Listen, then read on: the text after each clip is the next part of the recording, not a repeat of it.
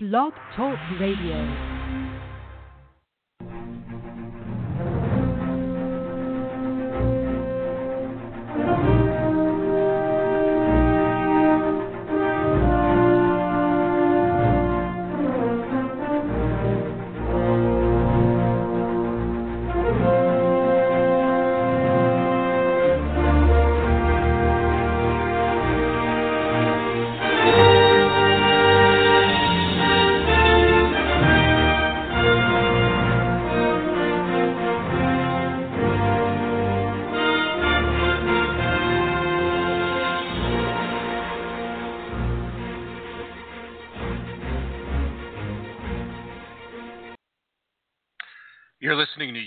To U.S. Defense Watch Radio on the front lines of truth and liberty.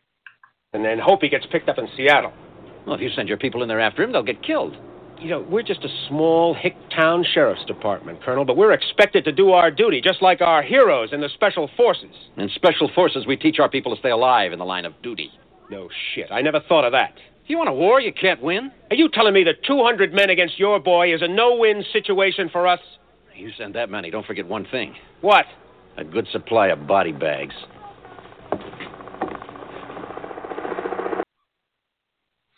This is Ray Starmann, your host on U.S. Defense Watch Radio. It's 6 o'clock in Los Angeles, California. A cold, blustery day in sunny Southern California. Looks like winter has finally arrived here after those fires a couple weeks ago. Today's subject on this hour long show of U.S. Defense Watch Radio is a good supply of body bags.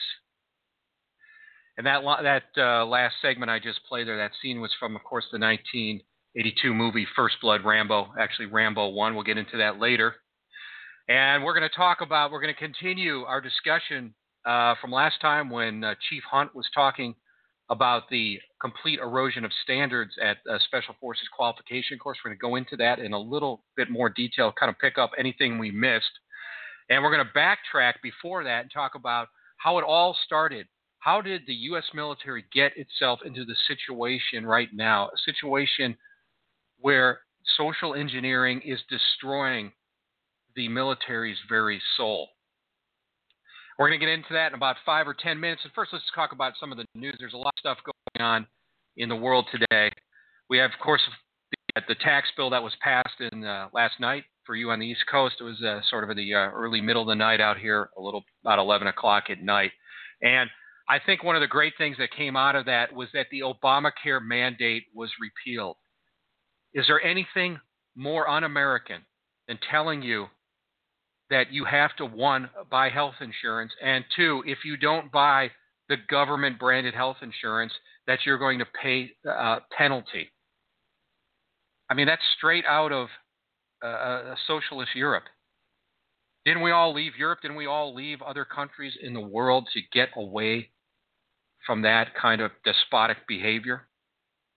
And yet the Democrats, they want to send the United States in, you know, back into socialist Europe, basically.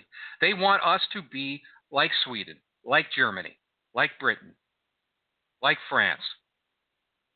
And, and, and the only reason they're not getting away with it is that at least half the population, the so-called deplorables, are not going to allow it. Europe is Western Europe is going down because their population is the equivalent. Imagine if you lived in Sweden right now or, or, or Germany. It's almost gotten to the point where about 85, 90 percent of the population is pretty much like our Democrats in the United States. Imagine living in something like that. And Germany's changed a lot.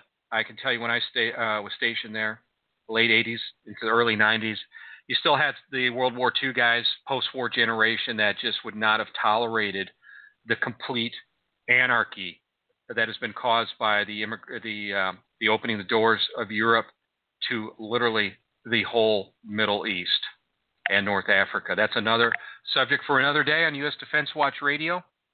But that's what the Democrats want to do. They want to turn our country into Sweden, the sequel.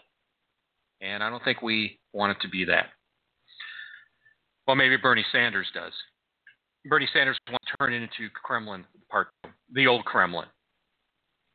Let's take a look at more highlight uh, the uh, headlines that are going on today. Kim Jong un testing new warheads loaded with anthrax. Well, that's not exactly new. North Korea's always had uh, chemical munitions going back into even into the 70s. The question is that the warheads that he's testing uh, are much more sophisticated. And one wonders, where did Kim Jong un get all this technology? Find it on the internet. Just went in, you know, Google how to uh, how to create an ICBM. A lot of the stuff was sold to China in the 90s by the Clinton administration. That's another thing that really hasn't gotten out. Maybe one day it will. About how the Clinton administration sold China a lot of our missile uh, technology in the 1990s. Clintons have been committing treason for a long time, and hopefully uh, the wheels of justice will eventually grind exceedingly small, and they will face their day in court. Well, I don't know what's going to happen with North Korea, but I'm telling you right now that uh, I don't think the situation is good.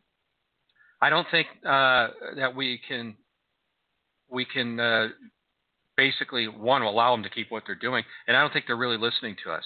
I think that they think that uh, Trump is basically like Obama or uh, Bush 43, Bush 41, Bill Clinton, that they can keep getting away with a lot of stuff, and we're just going to kind of ignore them. In the old days, North Korea used to misbehave and we would just tell them, hey, we're not sending you any more grain. And then they would mellow out. We'd send them some grain.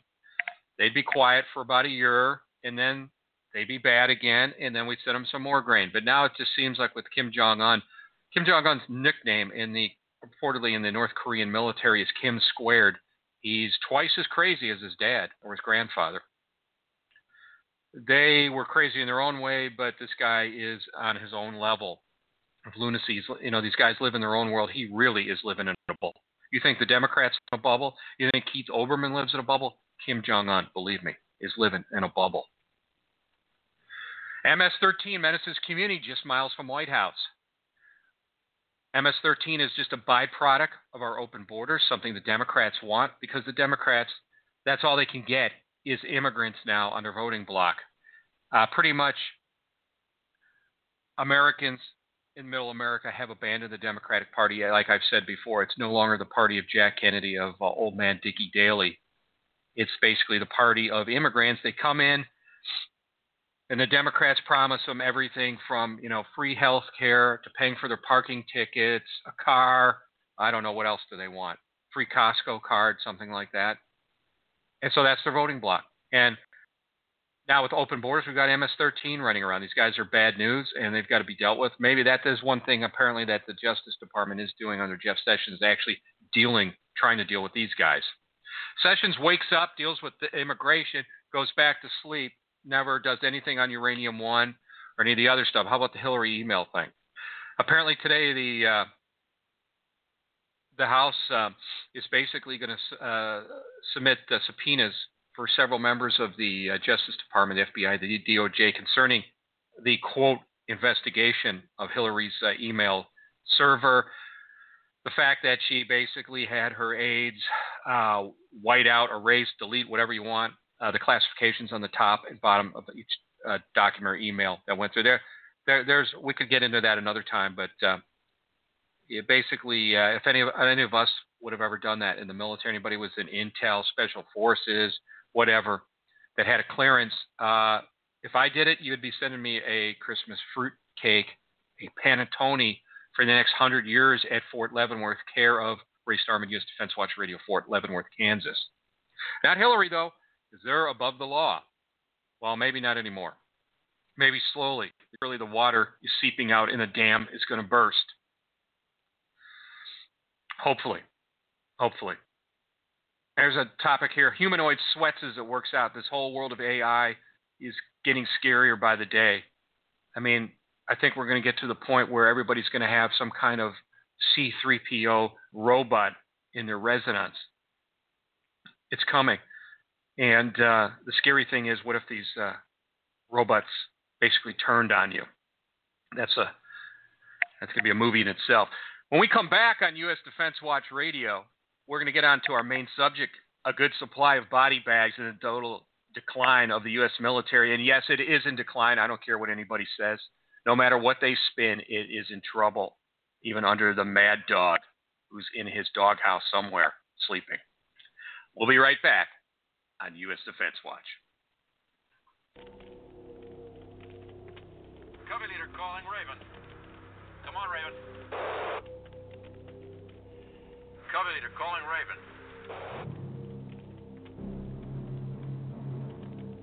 Covey leader to Raven. Talk to me, Johnny. We're back on U.S. Defense Watch after that short break. That was, of course, another clip from uh, Rambo First Blood. You know what's interesting about that movie is when it first came out, uh, even Richard Crenna, who really, I think, as the years have gone by, um, I think people realize that even though he was a little old for the part, Richard Crenna himself was a World War II vet who had served in both the Pacific theaters and in the European theater in the Battle of the Bulge but he really did come across as kind of an SF guy, an old colonel maybe who had been passed up for general about ten times and was still somehow clinging to uh, his uh, his SF uniform. Richard Crenna himself said that when that movie came out, the whole thing was basically a cartoon. You know, you had this guy who's going to take on you know 200 people. He was a expert in unconventional warfare, a small town, and this uh, Colonel Trautman. Crenna called him a cartoon character of a of a soldier you know, was uh, was um, Rambo's boss in Vietnam. But I think as the years have gone by, people kind of look at that movie in a different light. Yes, it is, you know, it's out there. Okay, you know, nobody's going to be able to, you know, take on 200 guys. Even the old SF people. I'm sorry, you can't take on 200 guys. Maybe 100, maybe 100, not 200. But I think I think if you examine that movie and, and you know modern day film critics look at it and, and they're basically saying that this movie is about PTSD. And I think that anybody who's been in any kind of conflict, um, I think there's people that have it really bad, That depending on what you saw and stuff like that. Are people that don't think they have it at all, but maybe they're carrying a little bit of around. Maybe the pack, you know, I think a lot of what uh, veterans faces that they, and I think you see that in the movie, is that they they don't think that they have anybody that they really can talk to, anybody that you know is kind of like them anymore. They they get out in the in the world after whatever conflict, like Rambo's, you know, was in Vietnam, and he's just in this foreign environment where nobody understands him, and the only guy that understands him is you know Colonel Trautman, who was you know a bird colonel, and you know what's Rambo is maybe a, well he was a sergeant on the on the team, but here's this guy who's a high ranking officer. He's the only guy he can talk to. And, and I think that the movie, while, you know, like I said, it, you know, maybe it's cartoonish, and, and Stallone himself, uh, his whereabouts during the Vietnam War uh, were under question anyway. The fact is that the movie had a little bit more depth to it than you think, and I think um, it's not a, it's not you know just a one star action adventure. There's, is, there's something more to it. And that brings me to uh, one of my readers last night sent me something and it said, Hey, do you remember the scene from Rambo where Colonel Trautman says, You know, we're going to need a good supply of body bags? And I said, Hey, thanks for that. Thanks for that. I was going to originally do it as a title of an article. Maybe it will someday. But I, it just kind of dawned on me today. It's a good topic for the show today because we're going to need a good supply of body bags in our next conflict for two reasons. The first reason is that the people we're going to be going up against are going to be the North Koreans, maybe the Russians, maybe the Chinese. Um, you know, and these guys are um, opponents that it's going to just be a multi-level fight. What do I mean by that? We're going to be fighting against guys that have an air force, maybe a navy, a conventional army, and unconventional forces. Uh, and, and let's take a look. You know, the last fights that we've been in Afghanistan, Iraq, brutal stuff. No, and, and I'm not taking anything away from anybody who was there because the stuff was brutal. It, it's it was it was basically fighting an insurgency. It's not the same basically as something that we haven't seen in a long time, like with the Korean War or World War II. And I think that's the kind of level we're going to see. And I'm telling you right now, we're not ready for it. I've said it a million times, and yeah, I don't know how many times I've actually said to myself before I've written one of these articles, like, how many more times can I beat a dead horse about talking about the social engineering, the feminization of the military?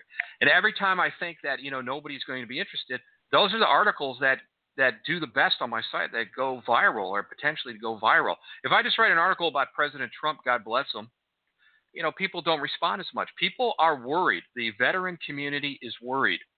The problem is the active duty community, the leadership is not worried. Everything's great. They think everything. What's the problem? Okay, you know, and how have we gotten to this point where I'm? I would say, you know, and I, I've asked some of my friends of all ranks, from guys who are just, you know, Joe privates to to generals. You know, what what's the percentage of guys on active duty or people on active duty that are liberal, social justice warriors, hate Trump, think believe in this social engineering nonsense? And and, and pretty much the number is at least fifty percent. And, and it's shocking. It's shocking. The military really flushed out a lot of people that were good in the last 10 years. And let's backtrack before I get on to today's subject of, of going into further detail about what is going on at Fort Bragg. And I think that what's going on at Fort Bragg is probably one of the most important things, one of the news, most important news stories in the last few months. Because it's, it's really going to set the tone for our whole military and our whole performance in the next war. And if we don't square ourselves away, we are going to be needing a good supply of body bags, like Colonel Trautman says. Of course, he's referring to something different. You know, as I the social engineering disaster debacle that we're watching now, and I think it's really reached a crescendo here at, down at Bragg.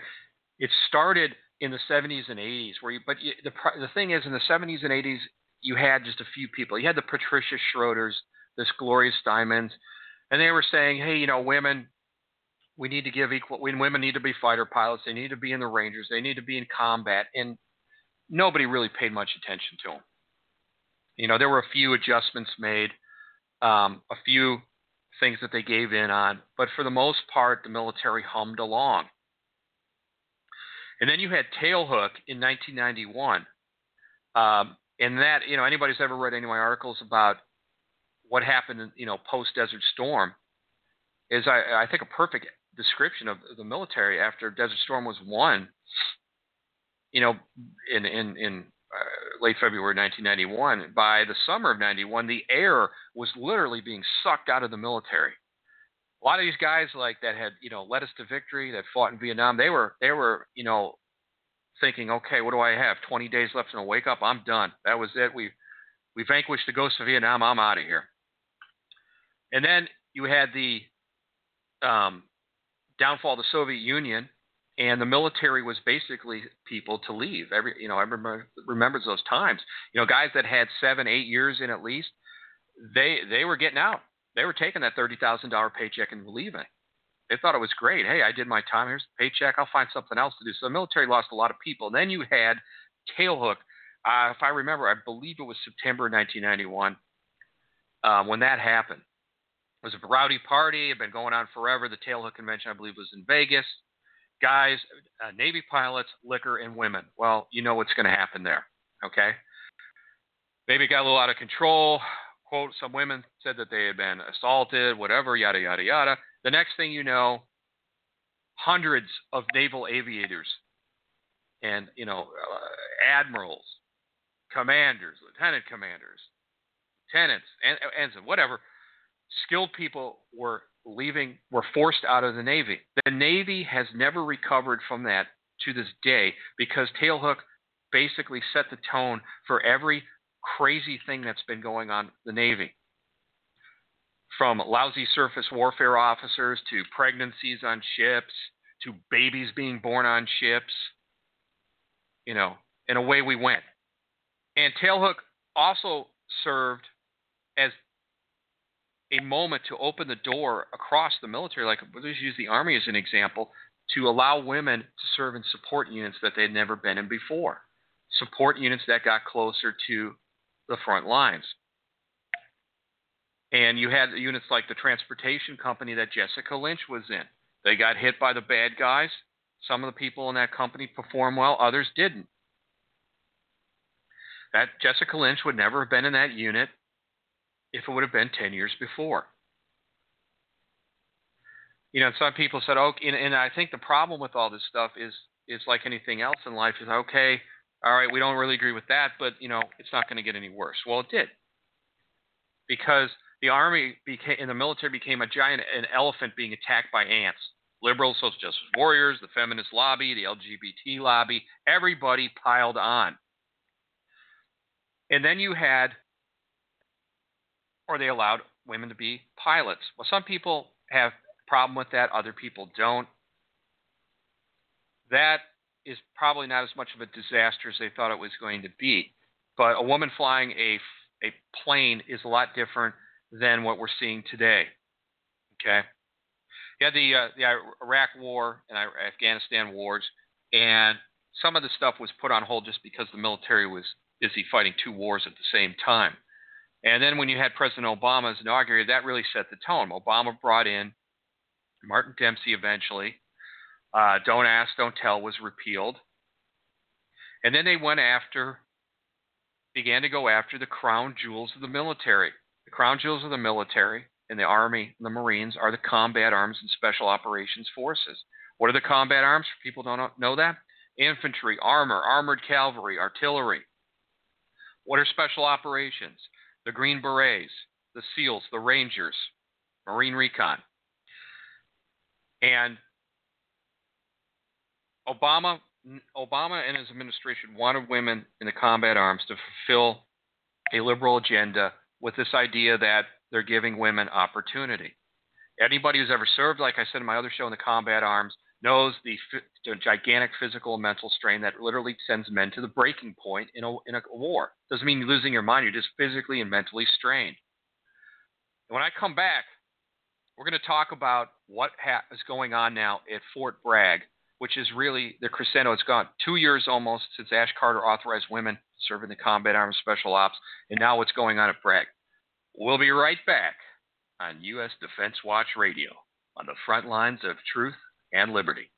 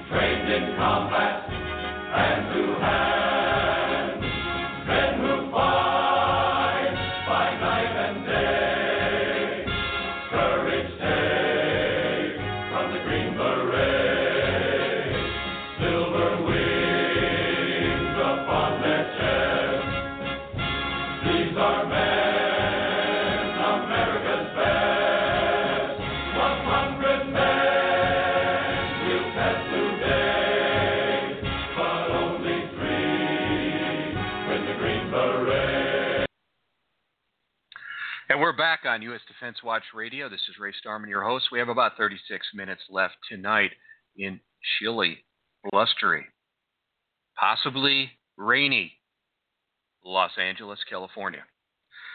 We talked with Chief uh, Hank Hunt, and we had our guest, uh, I was also sports, former Special Forces, uh, last time on U.S. Defense Watch Radio, about a letter uh, that was written by one or several members of the cadre at the John F. Kennedy Special Warfare Center and School. This letter was a scathing 14 page attack on the officers and senior NCOs, sergeant majors, who are running the school and how they've allowed the standards for those who want to earn the Green Beret to go completely down the latrine toilet. And I'm telling you, there are no standards now. I wrote an article last night that was up that said that the standards at Army ROTC basic camp in the 80s theoretically were tougher than what a Green Beret's going through right now. A guy wants to be a Green Beret. And you're saying, Ray, come on, stop. This is this is not true. It is true, and we're gonna we're gonna, I'm gonna explain it all. And I can tell you right now that the standards for the make believe Southern Methodist University Ranger team in ROTC in the 80s were tougher than what is required for somebody who wants to earn the Green Beret. And if you want to talk to me here on U.S. Defense Watch Radio, my call in number is 347 934 0425. If I put you on hold for a couple minutes, uh, don't get angry. Just uh, stand by and we'll get to you as soon as possible here. And this letter has been circulated um, on sites like uh, SOF Rep. Uh, it's been it was on the new in the New York Post, I believe on the Hill uh, .com, several big big sites. Uh, I'd love to see it on Drudge Report, something like that, where where it could really get a lot of coverage. I'd love to see Fox News pick it up. Um, they haven't touched it yet, but it's it's very very serious of what's going on in the military right now. It basically this this 14 page letter basically accuses the cadre of just like I said dropping the standards. And they said that and and, and they do and, and I believe that this letter was written by more than one person. I really do.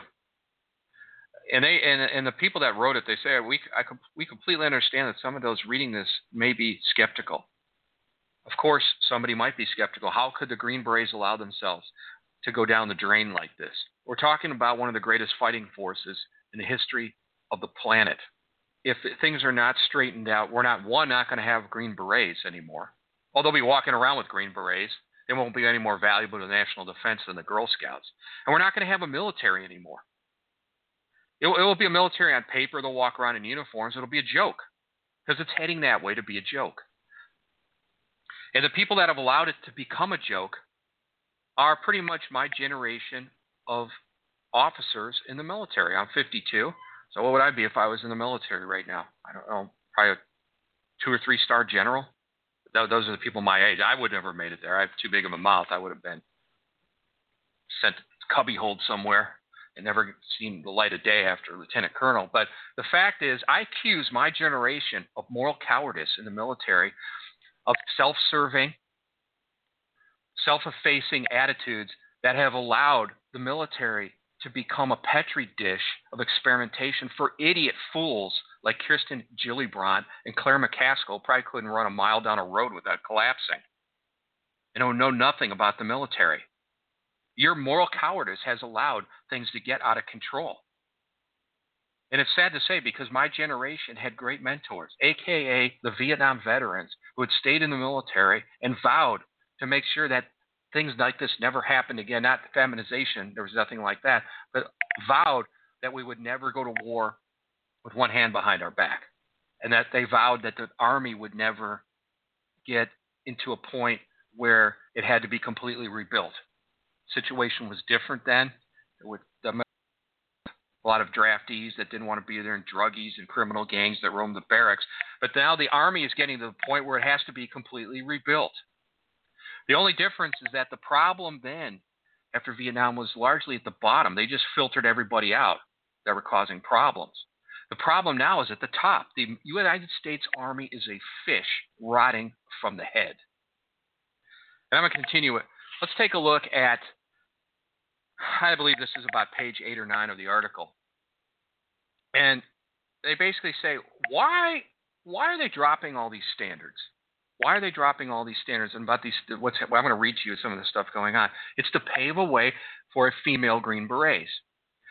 Women cannot make the cut at Fort Bragg in the Q course, just like they couldn't make it in Ranger School. I don't care if those three women they said they graduated. I know that they did not graduate honestly. If they graduated honestly, why won't the Army turn over the green cards from Benning of the three women, what they did there, why are they continuing to flout a congressional request from Congressman Steve Russell himself, a graduate of Ranger School? So, what is the Special Forces saying? They're like, well, instead of just fraudulently graduating women, we'll just completely get rid of all the standards so anybody can pass. Your 100 year old grandmother with a walker, she can be a Green Beret if she wants. That fat slob you knew in high school couldn't run halfway down the block without collapsing. Hey, he's in the Green Berets too. Okay, so the authors of this letter, I'm going to do some highlights here. They talk about how in June of 2015, everything was still humming along normally down there. I call it uh, Smoke and Mirrors Hill. It used to be called Smoke Bomb Hill. I'm calling it Smoke and Mirrors Hill. Basically, uh, the flagpole for the JFK Special uh, Warfare Center and School. February 2016, DoD directive for Special Operations Forces to integrate women. Oh, I bet that was a, a great day down there. I bet they were happy to see that. In January 2017, the first female attends Special Warfare or Special Forces um, orientation course and is boloed out of there after I don't know she stress fracture during a ruck march. What a surprise! Uh, July 17, 2017, Major General Sonntag, Sonntag dismisses all Special Forces orientation course testable events. Students will take the physical test, but they can no longer be relieved for them as they are considered diagnostics. Hey, you can't do any push ups. Don't worry about it. We'll get you through. Don't worry about it. You don't have to have any upper body strength because this is Kirsten Gillibrand's military now. We're giving everybody a chance to be a Green Beret. Students can no longer fail the Special Forces orientation course except for voluntarily withdrawing or getting injured. it's unbelievable. September 12, everybody gets a trophy. Everybody gets a beret. September 2017, 2017, all graded Special Forces Q Course PT events are still banned from being conducted. Have you ever, all those people served in the military, have you ever, did you ever hear of a PT test being banned from being conducted? Uh, well, maybe down if you're down at Benning and the wet bulb factor was maxed out and was you know 150 degrees in the shade and the humidity was you know 200 percent, they might have stopped it for the day. But indefinitely, Okay. Uh, October 2017, town hall meeting with cadre. A sergeant major assures every single person present that the standards are not going to be changed. Well, excuse me, Sergeant Major, what's been going on? Here's one for you. That's I love. November 2017, an ordeal occurs with students in language phase. They're forced to show up for an additional PT formation. Apparently, not many of them showed up. Just decided they didn't want to do any PT. They want to be Green Berets, but they don't want to be any do PT, so that's okay. Then they uh, also in November 2017, uh, it's announced that students will graduate from the Q course after Robin Sage is over with. Robin Sage is that um, sort of capstone uh, field exercise that uh, they've had down there for a long time. Uh, the language phase is no longer a requirement. Green Berets, that's one of their things they've always been known for, is being able to speak languages. Remember the beginning of the movie with John Wayne? Where there are guys are ta- out there speaking, you know, Norwegian, German, Vietnamese, Russian, yada yada. Don't worry about it. We don't need any Green Berets that speak languages, even though we might have to interact with a local indigenous population. Don't worry about it. It's general. And I don't say that lightly. I had hopes for him. He's just as worthless as the rest of them. All right, and the cadre talk about this is the state of the entire Special Forces Q course as it stands today. Students who do not students do not need to be able to pass a two mile run at an 80% standard. They do not need to pass a five mile run in under 40 minutes. In the make believe land of the SMU ROTC Ranger team, you couldn't be a little SMU ROTC Ranger unless you could run five miles in under 40 minutes. But at the Special Forces School, the real world Green Berets, that qualification is now out the door. They do not need to be able to pass a 12 mile ruck march in under three hours. They are not required to find any points during their land nav training and assessment. All right, that one really makes me incredibly speechless. You're not required to find the points during land nav assessment. What is the purpose of being out there then? Everybody knows what I'm talking about. You know, you're out there wherever you were, you know, and, and during the day or night, and you're trying to find these these you know little six digit or whatever that was number that's on some metal post out in the middle of nowhere. You, you, you write down the number, and then you go on to the next one with your compass and your map. We're not always going to have GPS. Oh boy, here it gets worse. They do not need to be able to perform 57 push ups or 66 sit ups. Wow. Because women don't have any, enough upper body strength to do 56, 57 push ups. Most women. They no longer need, there are no longer need to be able to climb a 15 foot rope with weight on. Hmm, I wonder why, because that takes upper body strength. Students are no longer administered any form of physical or administrative punishment. For God's sake, even in ROTC basic camp, they'd push you around if you screwed up. Good God. You know, I like to tell my story. We're out in the range, uh, lefty, firing M16 all day, no brass deflector. I had about 300.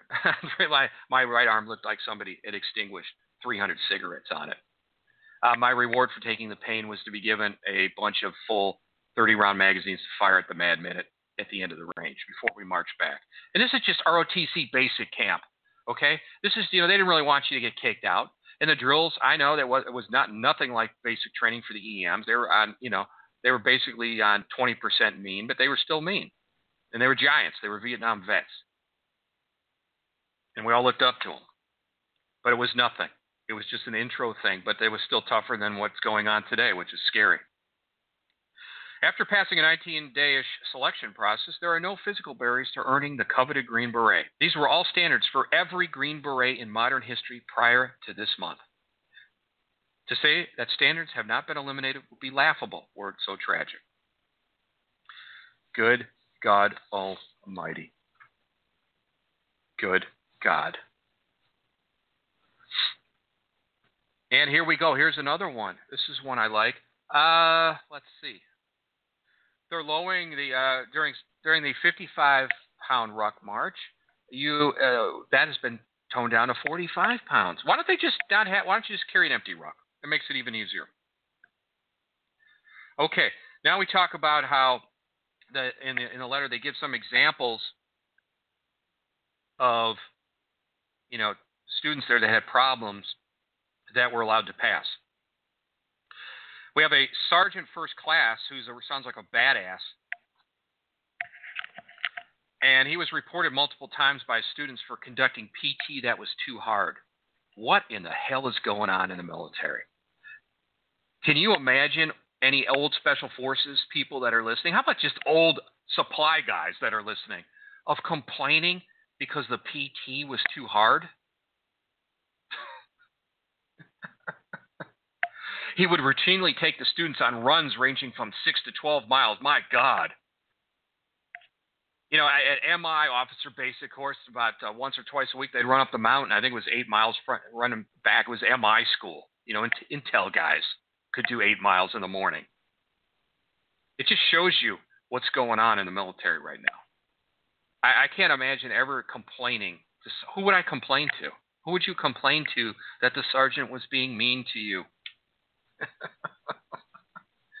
All right, let's get to another one here. Here's a sergeant first class, a language tac, was administering routine on a Thursday before a four day weekend. During this particular formation, roughly one third of the students decided, for whatever reason, not to show up. Hey, don't worry about it, it's just the Army. Unbelievable.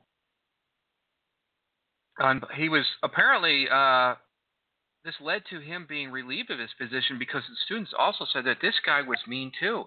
These are Green Beret trainees who can't handle being PT'd. Is it is it the Green Berets or is it freaking Ralph Lauren Fashion School? Good God. Then we have another one. A sergeant first class was newly placed as a TAC in SOL Unit Tactics SERE phase. He immediately started a PT program and routinely worked out with his students. During one session conducted at Towle Stadium, he was reported yelling at the students. His use of foul language resulted in him being immediately fired and moved to Battalion S3. We wouldn't want a sergeant yelling at anybody, particularly in the Green Berets. Good God. Command favoritism. This is part of the letter says command favoritism. A specialist was an 18 Bravo trainee he was first caught attempting to bribe an instructor with beer. Bribing an instructor. That's interesting. A sergeant, E5, was given an NTR for nearly a dozen infractions during his tenure in the Special Forces Q course. The one that got him an NTR involved lying to cadre multiple times in conjunction with failing to report and failing to follow instructions. Approximately one month after beginning an NTR, he was reinserted into training. Here's a captain uh, who was reportedly recycled about 10 million times. He finally became a Green Beret after they let him through about six times. Here's another captain uh, who, during Robin Sage, quit on his team during training. He was brought before the 1st Battalion commander in a closed door personal meeting for over an hour. After he exited, he had decided that he wanted to continue and graduated the phase with his class. I'm sure his buddies, the, I'm sure his fellow troopers loved him. Here's a staff sergeant who failed out of the failed four times, never able to pass the 15 foot rope climb with 25 pound weight vest. He was tested on the rope climb, again with no uh, apparently with no cadre present, and suddenly miraculously passed. It goes on and on and on and on. This is one hell of a letter, let me tell you. I really wish more media outlets would pick up on it. You know, some of these outlets with a lot of firepower. We come back on U.S. Defense Watch. We're going to talk about this more and where's it going? Where is this all leading? I think we already know. We'll be back on U.S. Defense Watch.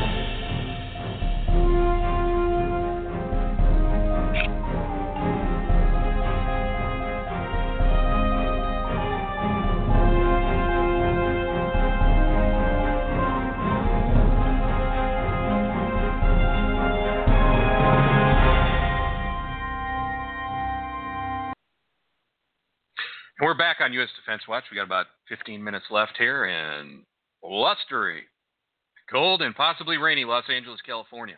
This is Ray Starmann, your host. I'm also the editor in chief of USDefenseWatch.com, a site that's been around for about two years and focuses on national security, defense, and politics with a conservative, politically incorrect viewpoint.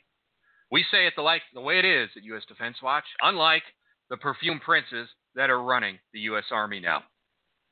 And I'm telling you right now, and I am not exaggerating, that the leadership of the United States Army is gutless. They, you are gutless, and I accuse you of moral cowardice for allowing this to happen. And you know who you are. There's a few good people left. And of course, the troopers are, are good. They're just trying to get in there and serve their country and learn. And they deserve more than, than NCOs and officers that are worthless. If you want, if you don't want to do it the right way, then get out. And obviously, cutting all these standards is for one reason. They want to allow women in. They know they can't make it. And what the hell is the point of having the Green Berets if it's going to be worthless? And I've never heard of people whining like this. Oh, PT was too hard. I've never heard of that. Maybe say to your buddy, yeah, I didn't really like that run. I can't imagine. Oh, excuse me, Sergeant. That was tough. That was too hard. I got to file a complaint, Sergeant. Why did you make me run eight miles this morning? Because uh, you're want to be a Green Beret. That's why you worthless freaking weakling. You know, I mean this this stuff is just outrageous. It really is. But I mean, we I knew we were getting to this point. point, and anybody who's read the site, they knew I was getting to we were getting to this point. I mean, David Hackworth was talking about this 20 years ago, and Hack, God bless him, if he was alive today, he'd be having a heart attack at some of this stuff. He thought it was bad in the 90s. I mean, Hack originally, there was a great article that, that Hack wrote, The March of the Porcelain Soldiers, when he went to basic training to observe down at Relaxin Jackson in like 1999. Hack thought it was horrific then. Okay? I remember he said that he was walking through the airport and a bunch of women that had just gone through Relaxin' Jackson. They had these little Snoopy ar- Army teddy bears they had given them. I'm sure that would, that's the kind of martial spirit we want to instill among our soldiers. But of course, just Relaxin' Jackson, that's support people, and that's the attitude they have. But everybody's a rifleman. You know, and and you, you, you thought, you know, you saw it coming. How about the, the the male ROTC cadets that were forced to parade around in red high heels?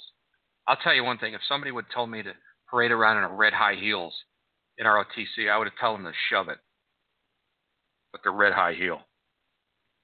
I mean, the thought of that is just to show empathy for what some some garbage feminist cause that has nothing, absolutely nothing to do with fighting wars.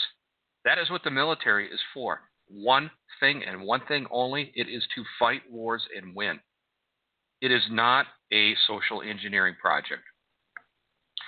You know, another thing that was my favorite was the lactation support and readiness memo that was distributed in the autumn of 2015.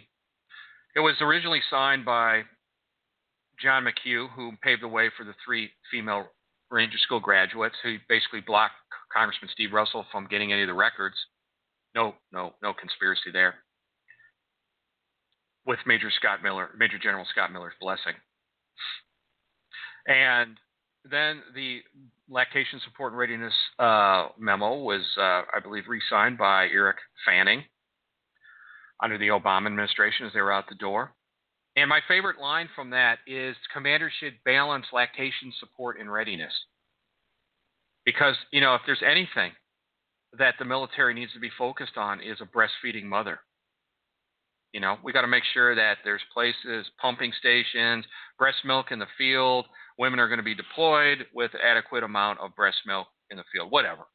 And that, that memo was distributed to Worldwide Command, Special Operations Command got that memo. And people are going to say, well, Ray, what about the woman as the secretary and the officer at Fort Bragg? She read the memo. Yeah, what about the guy in Delta Force that saw that memo? What the heck does he think is happening to his military? Okay, it used to be in Delta Force, you might have a, a memo. Not that I was in Delta Force, they had a memo on, you know, we're not going to be using whatever red tracer rounds for this field exercise. We're going to be using green. We stole some from the Warsaw Pact. Okay, and we're going to use enemy tracer rounds to simulate the Warsaw Pact, green tracer rounds, whatever. Now they're reading memo lactation support. The military has become feminized and it's allowed to happen because the leaders of the military are gutless cowards. And it continues to this day. And the Secretary of Defense is gutless.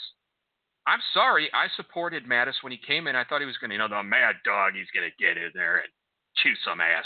He's going to straighten it all out. He's not straightening anything out, he's letting it all happen. People can say, okay, well, maybe he's so busy dealing with all our problems, Ray, that he doesn't have time to focus on all this stuff that you talk about every day. Well, maybe he needs an assistant secretary of defense that handles that kind of stuff. But it's obvious that he's allowing this to go on. So I'm going to say this right now that Mattis needs to go. If he can't get the job done, he needs to go, and Trump needs to bring in somebody that's going to kick some ass and get stop this insanity before we do not have a military left. The Green Berets are on the edge of teetering into oblivion. And I can tell you, I'm talking to people like Hank Hunt, that the Special Forces alumni community is up in arms about this. They're watching their life fade away. And I mean it because some of these guys had been, that the Green Berets were their life. They, it was a career for them. You know, and they had to bust their ass to get through it. And now the whole thing's being turned into a circus when you don't have to be when when you're dropping all physical standards, don't have to do a certain amount of push-ups. Forget it. We're not going to have a 55 pound ruck anymore because we don't want anybody to be strained out there. Okay, you know. Once again, at MIOBC, that tough Army Intelligence Officer Basic Course at Fort, we got you now, Huachuca. We used to go on 30 mile ruck march or 15 mile ruck marches or whatever, you know, starting in the early morning. I don't know. Probably had a 50 pound ruck. I don't know you're in your early 20s, you should be able to handle it.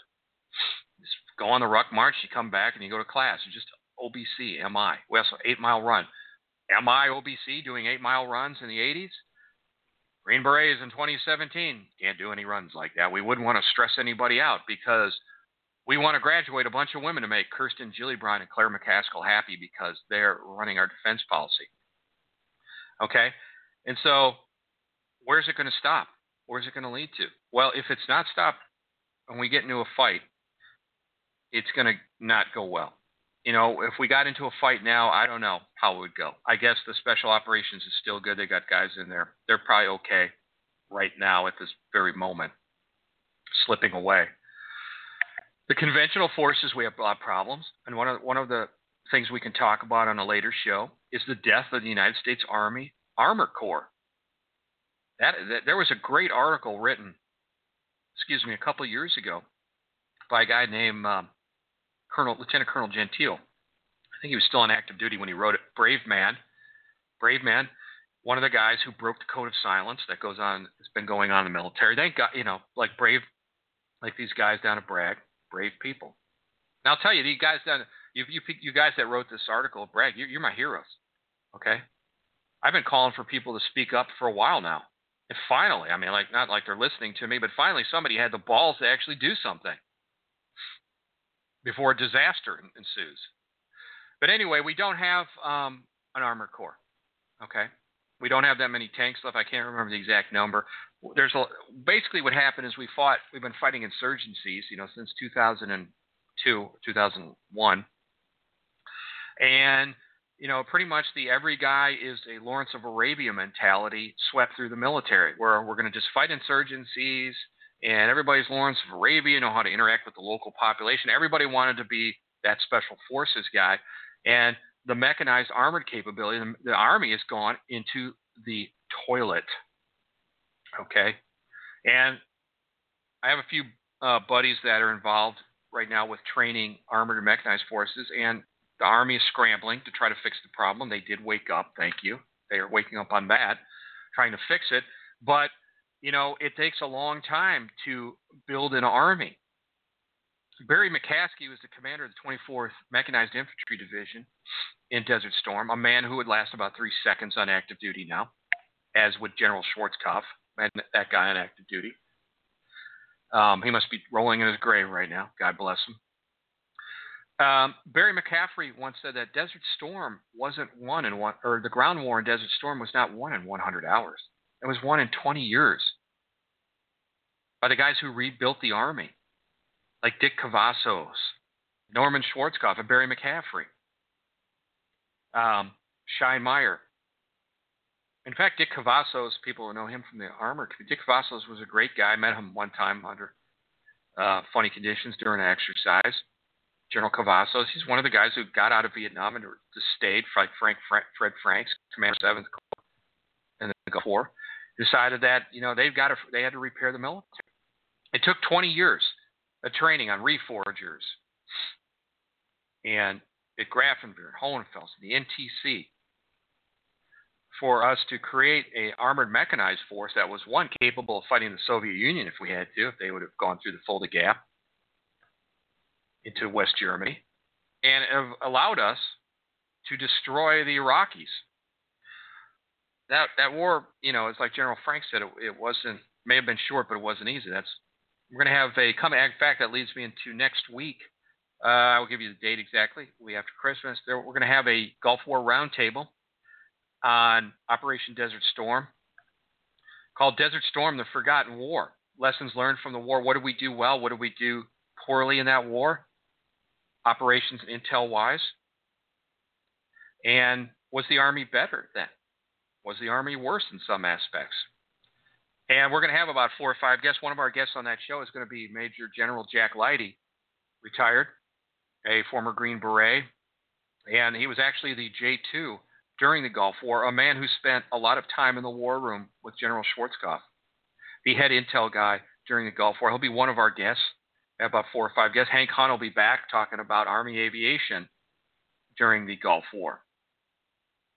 But that Army was built in 20 years. So the problems we have now in our armored mechanized forces are giant. You know, we have lieutenants that don't know how to read a map. They uh, in the armored community, they're so used to working on GPS. I understand that they're they're young. They came from a digital background, but they um, I've been told that the learning curve is high. We have sergeants, staff sergeants, sergeant first classes that uh, can't qualify on a tank or a Bradley. because they haven't done it in so long.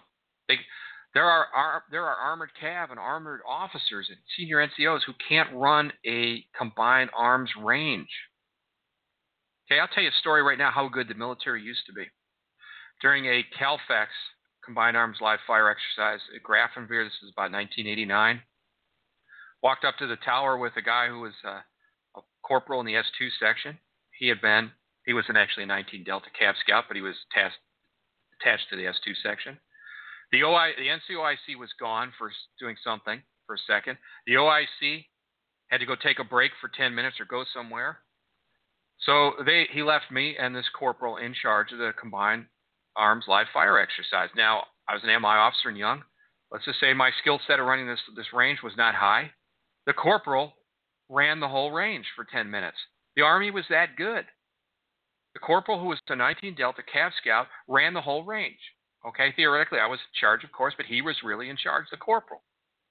And that was the kind of skills we had. Then it's just one story to illustrate the kind of skills the Army used to have that, in the mechanized armor community that they are lacking. The Army, I don't know how you could rebuild it. I don't know how what they're trying to do now. They're going to try to cr- put 20 years of uh, what they did before into you know a year. They're in trouble. You know, the, the U.S. military has always been able to rebuild itself. It had readiness problems with equipment or training. They've never been under siege like this with the social engineering, and that is the biggest problem. We can find smart guys that are young to, you know, figure out what to do, how to use the equipment, how to learn the tactics. You know, they'll catch up. It's the social engineering that is the biggest problem. Imagine, you know, in World War II when we had to catch up, if our military would have been under siege by liberals and social justice warriors. You know, we'd be speaking German and Japanese. It would be like the man in the high castle right now.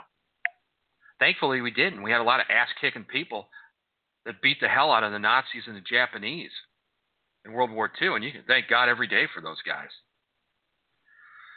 The military is in trouble, and the social engineering, I believe, is the biggest problem. And like I've said before, it's now gotten to the highest level at Special Forces training at the Warfare Center in school at Fort Bragg. Things are not, they don't change. And I, I really, I, I hope that anybody listening will try to spread this. Send it to your congressmen, your senators, whatever. Try to send it to people at Fox News that cover the CNN and MSNBC. They're not going to do anything. They're part of the problem. Get it out there. Spread the word. Tell them that this needs to change or uh, we're going to be sending our young people home, and uh, we're going to need a good supply of body bags. Join me next time on U.S. Defense Watch Radio to cover national security, defense, and political issues with a no holds barred, politically incorrect tenor. I'm Ray Starmann, and have a great evening. I'm going to leave you with the words of General George S. Patton as he's leaving um, at the end of the movie Patton. I think it's one of the greatest endings of any movie and really kind of speaks volumes about what's going on in the military now. Have a good night. For over a thousand years, Roman conquerors returning from the wars enjoyed the honor of a triumph, a tumultuous parade. In the procession came trumpeters and musicians and strange animals from the conquered territories together with carts laden with treasure and captured armaments. The conqueror rode in a triumphal chariot, the dazed prisoners walking in chains before him. Sometimes his children, robed in white, stood with him in the chariot or rode the trace horses.